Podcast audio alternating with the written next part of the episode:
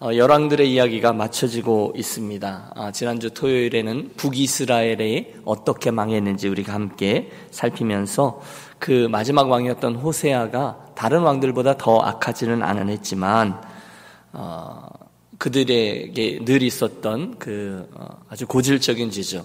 첫 번째 왕이었던 여로보암의 죄, 즉 금송아지 숭배, 그리고 수백 년 동안 이어져 와서 마지막 왕 호세에 이르기까지 이 고질적인 북이스라엘의 문제가 어떻게 멸망으로 이어졌는지 우리 함께 나누었습니다.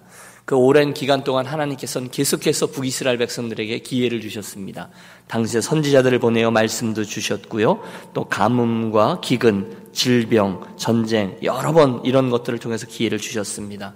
하지만 그들은 끝까지 하나님의 말씀과 제안을 거절하고 회개치 않았고 결국 호세야 마지막 저가 왕이 되었을 때에 북이스라엘은 멸망하고 맙니다. 그런 이들이 북왕국 이스라엘에 일어나고 있을 때에 저 남쪽 유다에는 과연 어떤 일들이 벌어지고 있었을까요? 그래서 우리들의 시선을 남쪽 남왕국 유다에게로 다시 돌려봅니다. 오늘 본문은 열왕기하 19장인데요. 북이스라엘의 마지막 시기였던 호세야 때에 남쪽 유다의 왕위에 올랐던 저 유명한 히스기야 왕의 이야기가 기록되어져 있습니다. 히스기야.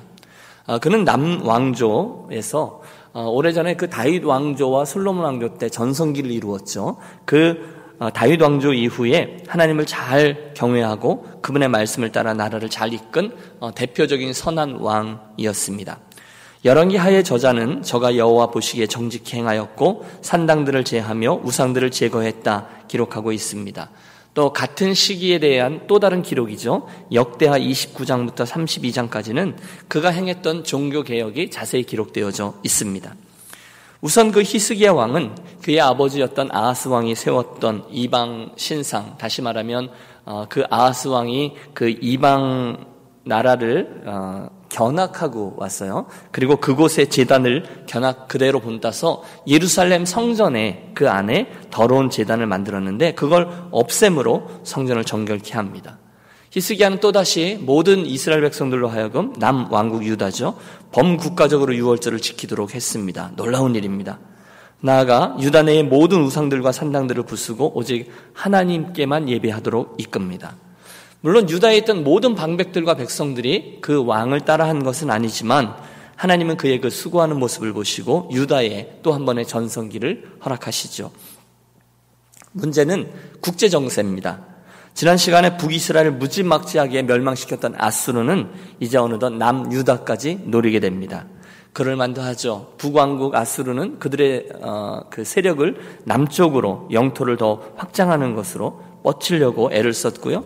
그러다 보니까 그 남하를 저지하기 위해서 저 남쪽에 있던 또 다른 강대국인 애굽은 북진하여서 그들이 부딪히게 되어 있습니다. 중간에 껴있던 두 나라가 북왕국 이스라엘이었는데 이미 멸망했고요. 지금 남왕국 유다가 괴롭힘을 당합니다. 자, 문제가 시작되죠. 히스기야가 남유다의 왕이 된 지 4년 만에 북이스라엘을 완전히 멸망했고 이제 아수르의 사내립이 대군을 이끌고 남유다를 침공합니다. 강대국답게 그 아수르는 거침이 없습니다. 순식간에 46개에 달하는 유다의 성읍들이 약탈을 당했고 20만 명에 이르는 유다 사람들이 포로로 잡힙니다. 히스기야는 할 수 없이 전쟁의 패배를 선언하고 엄청난 배상금, 어, 은 300달란트와 금 30달란트를 치름으로 휴전 협정을 맺습니다. 이를 위해서 치욕이죠. 그 히스기야는 예루살렘의 성전에 있는 모든 것들, 또 왕궁에 있던 모든 은을 내어다 주고요. 성전 문과 왕궁 기둥에 입힌 금들을 다 벗겨서 아수르에게 갖다 바칩니다. 문제는 그것들을 다 받았는데도 아수르는 여전히 예루살렘을 쳐들어왔어요. 한마디로 유다가 사기를 당한 거죠. 그때 아수르의 장군 랍사게가 나서고 예루살렘을 포위한 후에 유다와 히스기야에게 욕을 해 대는데 이 욕이 얼마나 더럽고 또 비참했는지 히스기야가 너무도 분하여 하나님 앞으로 나아가 통곡을 하는 게 오늘의 본문이 되겠습니다. 아마도 랍사게는 이 치욕스러운 모욕들을 통해서 어, 유다 왕 히스기야가 스스로 모든 것을 포기하게끔 할 의도였던 것 같습니다. 그 랍사게의 모독이 크게 두 가지인데요. 첫째는 히스기야 왕이 은근히 저 남쪽 애굽의 도움을 기대한다면 그건 참으로 어리석은 것임을 알라는 것입니다. 너희가 믿고 있는 애굽은 실은 상한 갈대 지팡이 같은 존재다. 그러므로 포기하라는 겁니다. 이게 첫 번째 모독이고요. 두 번째는 히스기야 왕의 모든 노력들, 특별히 예루살렘 안에서 진행한 하나님을 향하여 돌이키려고 했던 모든 종교 개혁 시도들은 헛된 것이고 잘못된 것이다라는 겁니다. 하나님은 너희를 돕지 않을 것이다라고 주장해요. 그리고 결국 너희가 싸울 능력이 있으면 나와서 싸우든지 그럴 힘이 없다면 포로로 잡히든지 해라. 도대체 누가 너희를 돕는다고 이렇게 버티고 서 있느냐라는 것이 랍사게 그 아수르의 모독입니다. 정말 진퇴양난의 상황입니다. 어떻습니까, 여러분? 하나님을 모르는 사람들이 고난을 당하는 하나님을 믿는 사람들을 볼 때 종종 이런 태도를 취합니다. 야, 뭐 예수 믿는다고 그렇게 요란을 떨더니 뭐 그러냐? 힘도 없고 돈도 없고 뭐 어디 내놓을 것이 있다고 그러냐? 빨리 포기해라. 예수 믿어봤자 다 소용없는 거야. 굉장히 치욕스럽습니다. 너희가 뭘 믿고 그렇게 버티냐 그러는 겁니다. 여러분 믿음의 선진들을 보십시오. 그런 어려움 중에 있을 때 수많은 조롱을 받습니다. 내 하나님이 어디 있느냐라고 이야기합니다. 내 하나님이 너를 구원토록 해라라는 겁니다. 하나님을 믿는 그 믿음을 빨리 포기해라. 그건 바보 같은 짓이다라는 말입니다. 많이 들었습니다. 그때 여러분 함께 기억하겠습니다. 성도들이 그 순간에 끝까지 버틸 수 있는 힘은 바로 여호와 하나님 그분의 도우심에 대한 소망 때문인 줄로 믿습니다. 하나님을 향한 소망이 있잖아요. 그것이 그날 히스기야를 그리고 오늘 우리로 하여금 끝까지 인내할 수 있게 해 주는 거예요. 어, 여러분 야구 좋아하세요? 어, 저는 82년도 서울에서 열렸던 세계 야구 선수권 대회를 기억합니다. 한국이 9회까지 숙적이었던 일본에게 지고 있었습니다. 그리고 경기는 9회 말에 투아웃까지 갔습니다. 이제 끝난 거죠. 하지만 그 순간 기적이 일어납니다. 여러분 기억하십니까? 일부러 볼을 저쪽으로 빼고 있는 투수의 볼을 김재박 선수가 기가 막히게 점프해서 번트를 해서 3루 쪽으로 번트를 내서 살아남고 곧 이어서 대타로 나온 한대화 선수가 스리런 홈런을 때려서 경기 전체를 한꺼번에 뒤집어 버렸습니다. 그날 정말 온 한국이 떠들썩했고요. 그 다음 날부터 동네의 모든 놀이터들은 동네 꼬마 녀석들의 야구장이 되었습니다. 드리는 말씀은 이겁니다. 여러분 왜그 9회 말이 되었는데 경기가 다 끝나가는데 이제 정말 패색이 짙었는데 투아웃이라니까요. 그런데 사람들이 왜 돌아가지 않습니까? 말 그대로 홈런 한 방이면 얼마든지 이 경기가 뒤집어질 수 있기 때문이죠. 그리고 그 홈런 한 방에 대한 소망이 그들로 하여금 이 답답한 경기를 끝까지 지켜보게 하더라는 거예요. 그렇다면 여러분, 야구 경기 하나도 이 홈런에 대한 소망 하나가 수천 명의 관중들을 끝까지 인내케 하는데 오늘 우리들 믿음의 경주, 이 믿음의 경주야말로 하나님에 대한 소망을 갖고 뛰어야 되지 않겠는가 하는 것이 오늘 이 설교의 첫 번째 포인트가 되겠습니다. 물론 여러분 우리들 믿음의 길이 만만치 않습니다. 이해할 수 없는 어려움들이 있습니다. 올 한 해만 해도 많은 분들이 어려운 일들을 겪었습니다. 예수를 잘 믿었는데도 잘 되는 것 같지만 힘든 일 한 두 가지만 연거푸 만나면 곧장 의심의 안개가 우리를 가립니다. 우리는 하나님의 사랑과 섭리를 믿습니다. 하지만 믿음의 경주라는 게 원래 이 장거리 달리기 때문에 솔직히 중간중간에 지칠 때가 다가오곤 해요. 게다가 오늘 히스기야처럼 잘했어요. 그런데도 이런 고난 앞에 서게 되는 경우는 정말 답이 없습니다. 그러니 여러분 정말로 믿음이 없었다면 이 히스기야는 모든 것을 포기하고 말았을 거예요. 얼마나 화가 나고 얼마나 답답했을까요? 랍사게가 예루살렘을 에워싸고 모든 것을 다 비웃으며 얼마나 저를 괴롭혔을까요? 야 애굽 믿지 마. 야 하나님 믿지 마. 다 소용없어. 어? 믿어봤자 빨리빨리 포기해. 이 조롱 말입니다. 그러나 여러분 그 순간에 히스기야가 잘한 게 있죠. 그가 그 순간에 그 랍사게의 말을 믿지 않고 하나님을 포기하고 또 사람의 방법을 찾고 그러지 않았다는 거예요. 그게 잘한 거예요. 여러분 기도하는데 응답이 속히 오지 않는 일이 한두 번입니까?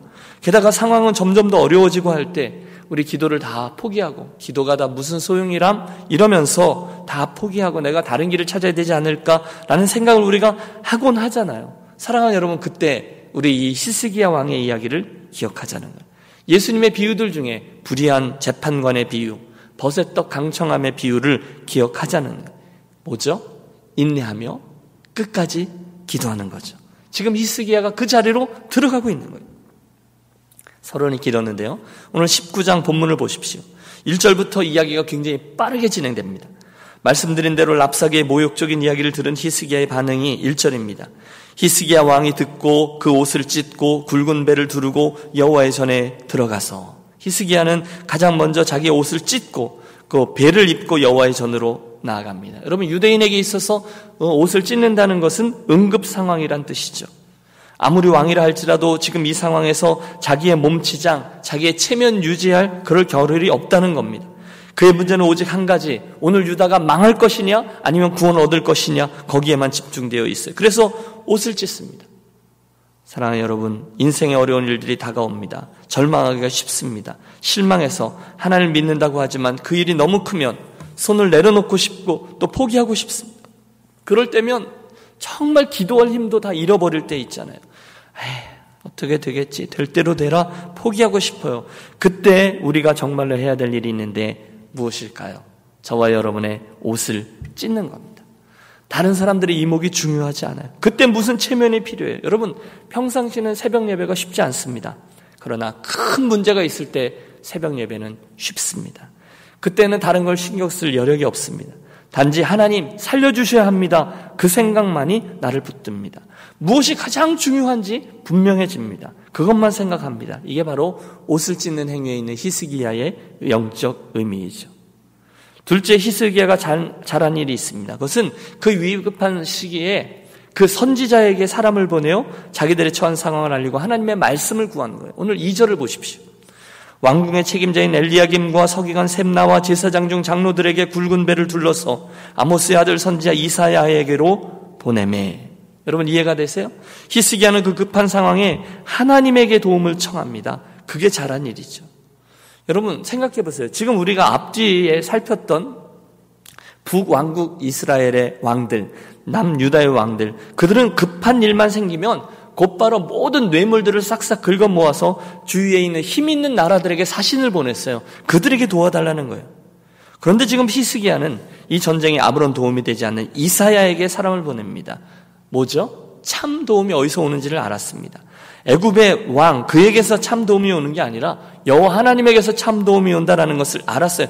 그래서 그분에게 구했다는 거죠. 19장 4절의 말씀을 보세요. 랍사게가 그 주 와스루 왕의 보냄을 받고 와서 살아계신 하나님을 비방하였으니 당신의 하나님 여호와께서 혹시 그의 말을 들으셨을지라 이사에게 부탁하는 거죠. 당신 하나님 여호와께서 그 들으신 말 때문에 꾸짖으실 듯하니 당신은 이 남아 있는 자들을 위하여 기도하소서 하더이다 하니라. 히스기야가 하나님의 사람 이사야에게 즉 하나님에게 부탁한 건 한 가지입니다. 하나님이 우리를 도우시도록 기도해 주십시오. 감사하게도 그게 그 순간에 하나님의 마음에 합한 행위가 된 거죠. 할렐루야. 예? 보세요. 그 청을 들은 이사야의 입이 기다렸다는 듯이 열립니다. 그리고 하나님의 말씀이 주어져요. 6절과 7절을 보세요. 우리 하나님이 주셨던 히스기야에게 주셨던 말씀인데 합독합니다. 이사야가 그들에게 이르되 너희는 너의 주에게 이렇게 말하라. 여호와의 말씀이 너는 아스루 왕의 신복에게 들은 바 나를 모욕하는 말 때문에 두려워하지 말라. 내가 한 영을 그의 속에 두어 그로 소문을 듣고 그의 본국으로 돌아가게 하고 또 그의 본국에서 그에게 칼에 죽게 하리라 하셨느니라 하더라. 예. 하나님의 약속이 주어진 후에 하나님은 정말로 그렇게 했어요. 후방에 있던 아수르 왕이 자기 본국에 있죠. 그런데 구스 왕, 즉 저 밑에 있는 애굽이 움직인다는 정보를 어디서 들었는지 입수합니다. 그러므로 그들이 쳐들어오면 곤란해지니까 예루살렘의 포위를 풀고 먼저 애굽하고 싸우기 위해서 군대를 움직이게 해요. 그래서 예루살렘이 되살아나는 거죠. 여러분 보세요. 히스기야는 이곳에서 기도했을 뿐인데 하나님께서 아수르를 움직입니다. 하나님이 참 도움의 근원이 되어 주셔서 그 군대를 음, 보내게 하는 거죠. 하지만 아수르가 물러나는데요. 쉽게 물러나지 않습니다. 대신 편지 하나를 써서 히스기야를 위협하는데 그 편지의 내용이 그 뒤에 성경을 펴신 분을 보세요. 10절과 11절에 나옵니다. 하나님이 예루살렘을 아수르의 손에서 구원할 것이라고 말하는 이 히스기야의 말을 믿지 말라. 아수르가 언제 포기했던 나라가 있느냐? 이러면서 물러나는 거야. 아니 물러갈 거면 곱게 물러가야지 끝까지 편지를 보내는 거야. 조금만 기다려라. 지금이야 우리가 급해서 잠깐 군대를 빼지만 시간 문제다. 이러면서 나아가요. 그때 오늘 히스기야 왕이 무척 흥미로운 행동을 하나 합니다. 여러분 14절을 보면 히스기야가 사자의 손에서 편지를 받아보고 여호와의 성전에 올라가서 히스기야가 그 편지를 여호와 앞에 펴놓고 그 앞에 히스기야가 기도하여 이르되 여러분 히스기야가 지금 어린애처럼 행동하고 있는 게 보이십니까? 그 받은 편지 이스라엘을 모독하고 협박하는 하나님을 모독하는 편지를 가지고 성전에 가서 누구 앞에 그 편지를 펼쳐 놓아요? 여호와 앞에 펼쳐 놨다는 거예요. 다른 말로 하면 히스기야가 뭘 한 겁니까? 하나님께 일러 바치고 있는 거예요. 지금 그 편지요. 여호와 하나님이 예루살렘을 구원할 거라는 히스기야 말을 믿지 말라라고 말하던 그 사네립의 편지를 하나님 앞에 펼쳐놓고 이렇게 이릅니다. 하나님이 이것 좀 보세요. 이놈이 이렇게 하나님을 모욕하고 있습니다. 이 편지 보이십니까? 여러분 저는 이런 히스기야 왕이 참 좋습니다. 그는요 지금 하나님께서 이 모든 상황을 지켜보고 있다는 사실을 정말 믿고 있어요. 다시 말해서 히스기야에게 있어서 하나님은 저 멀리 계신 하나님이 아니라 그에게 있어서 하나님은 그 구체적인 삶의 자리인 눈앞의 자리에 함께하고 계신 이곳의 하나님이었습니다. 그래서 다 일로 바치는 거예요. 그리고 구합니다.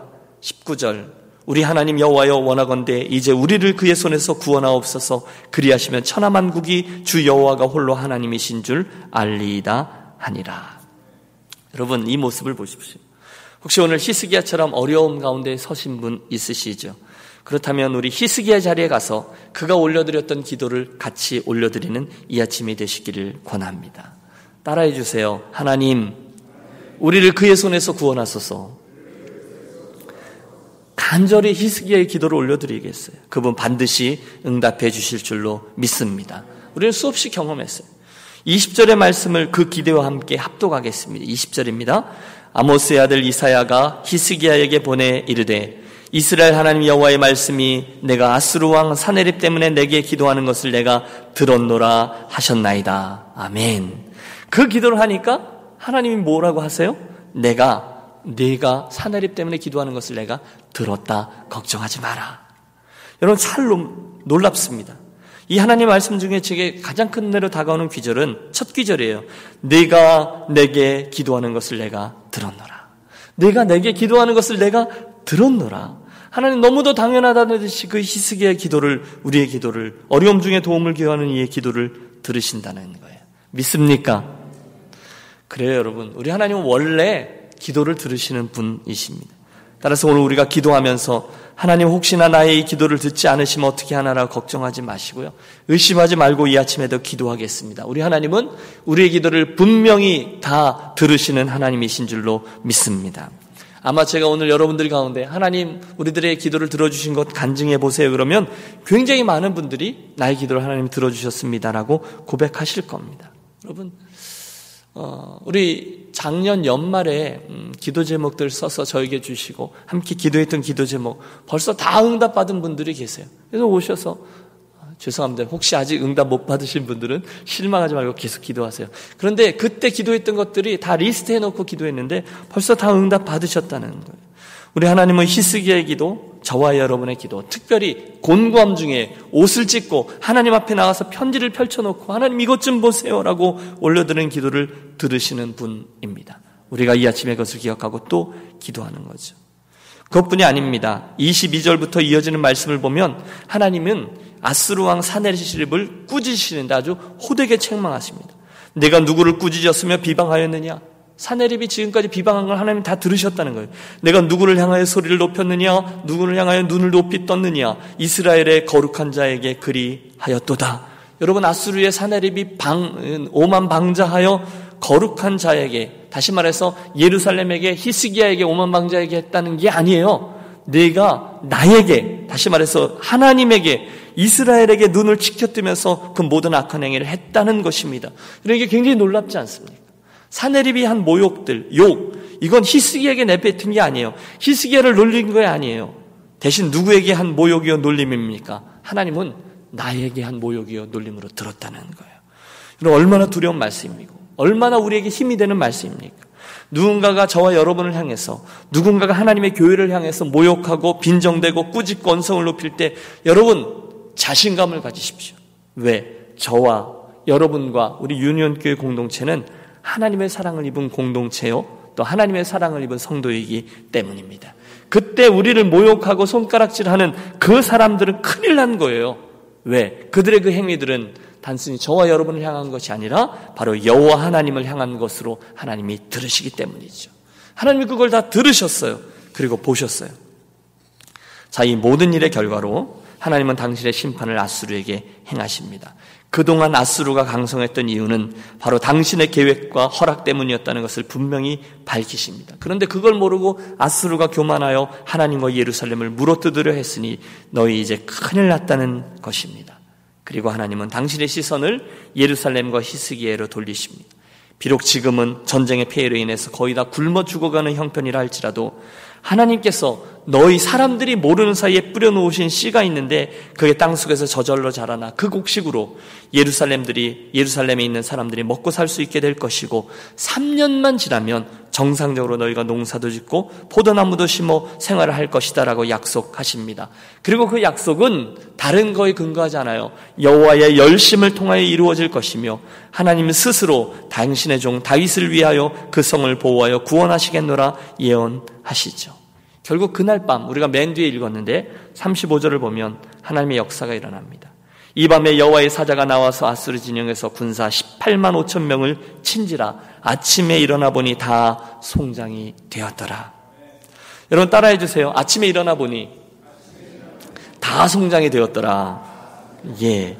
여호와의 사자가 하룻밤에 그들에게 들어갔는데 아침에 들어가 보니 18만 5천 명이 쓰러져 죽어버린 거.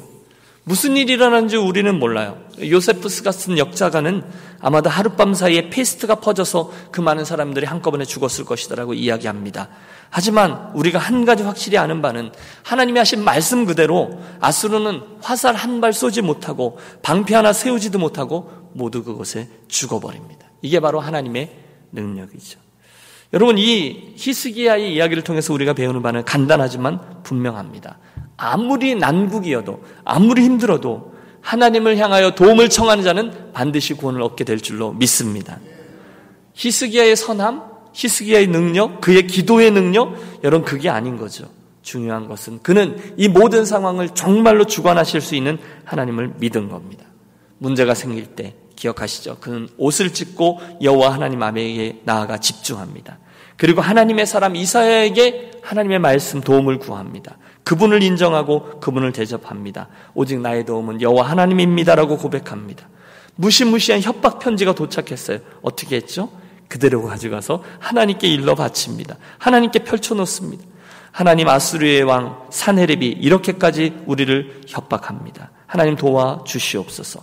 여러분 거기까지가 저와 여러분이 할 일입니다. 그 다음은 이제 하나님이 무엇라 말씀하시는지 그리고 그분이 그 믿음에 어떻게 응답하시는지를 잠잠히 기다리는 것입니다. 그 다음날 아침 세상은 아무것도 변한 것 같지 않지만 아수르 진영과 예루살렘 성 안에는 놀라운 탄성이 터져 나옵니다. 아수르 진영에는 두려움의 신음이 그리고 그 소문이 전해진 예루살렘 성에는 기쁨과 찬송의 탄성이 터져 나옵니다. 하나님이 일하셨습니다. 과연 하나님의 말씀대로 아수르가 망합니다. 우리가 승리했습니다. 여러분 그 엄청난 기쁨의 탄성과 또 기쁨 가운데 홀로 서서 하나님 앞에 나아가 기쁨과 감사와 감격의 눈물을 쓴 히스기야를 한번 떠올려 보세요. 하나님 너무너무 감사합니다. 하나님 살아계시는군요.